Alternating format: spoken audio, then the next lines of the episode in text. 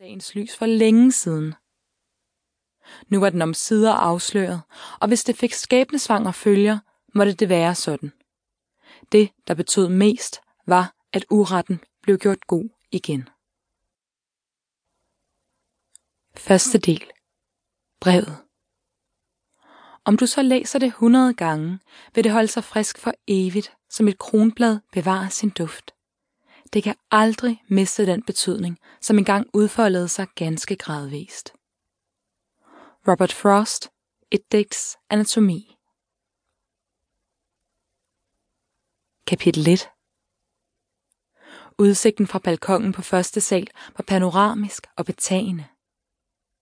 Justine Nolan kendte den så godt, men blev alligevel overrasket hver gang hun så den, selv efter kort tids fravær, og i dag var ingen undtagelse.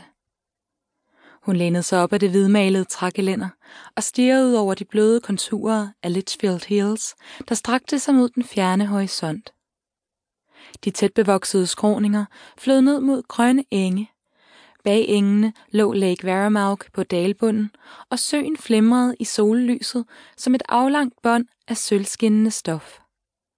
Som sædvanligt snappede Justine efter vejret og blev opfyldt af intens glæde over, at hun var tilbage i Indian Ridge, det hus, hvor hun var vokset op og havde tilbragt så stor en del af sit liv.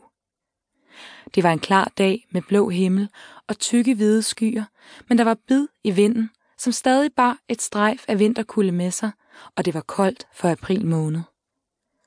Justine skælvede lidt af kulde og trak den tykke, strikkede røde bluse tættere sammen om kroppen, mens hun fortsatte med at nyde udsigten.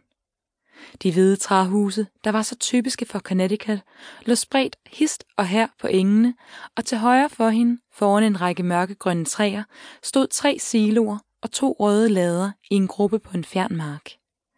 De havde stået der så længe hun kunne huske, og var et højt elsket og velkendt syn. Pludselig farede en flok fugle forbi hende, usædvanligt tæt på gelænderet, og hun blinkede forbavset ved synet.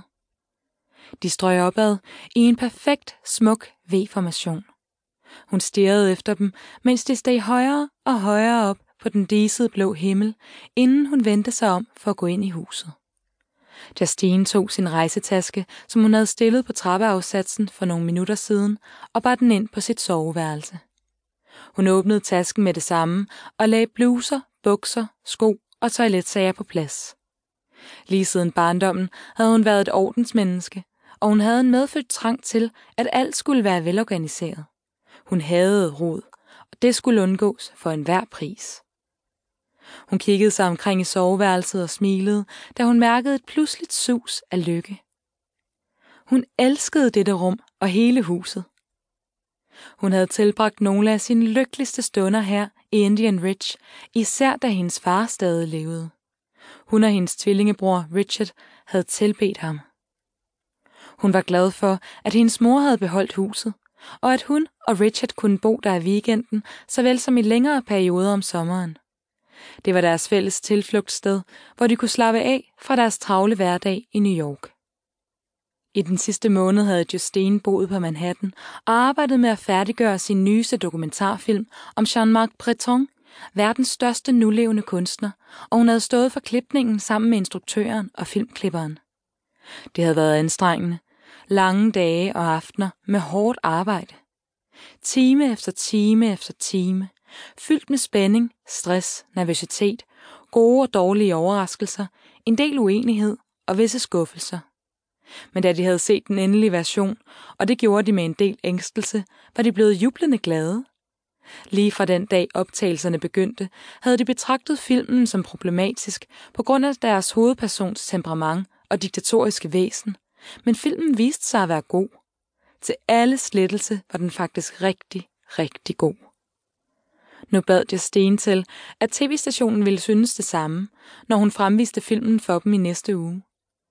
Miranda Evans, der var chef for dokumentarredaktionen hos Cable News International, C N I, ville se den med en professionel objektivitet, som altid glædede Justine og hendes hold. Miranda mødte aldrig op i fremvisningsrummet med fordomme eller forudfattede meninger, og det var derfor, Justine stolede på hendes dømmekraft. Upartiskhed var en sjælden egenskab. Miranda havde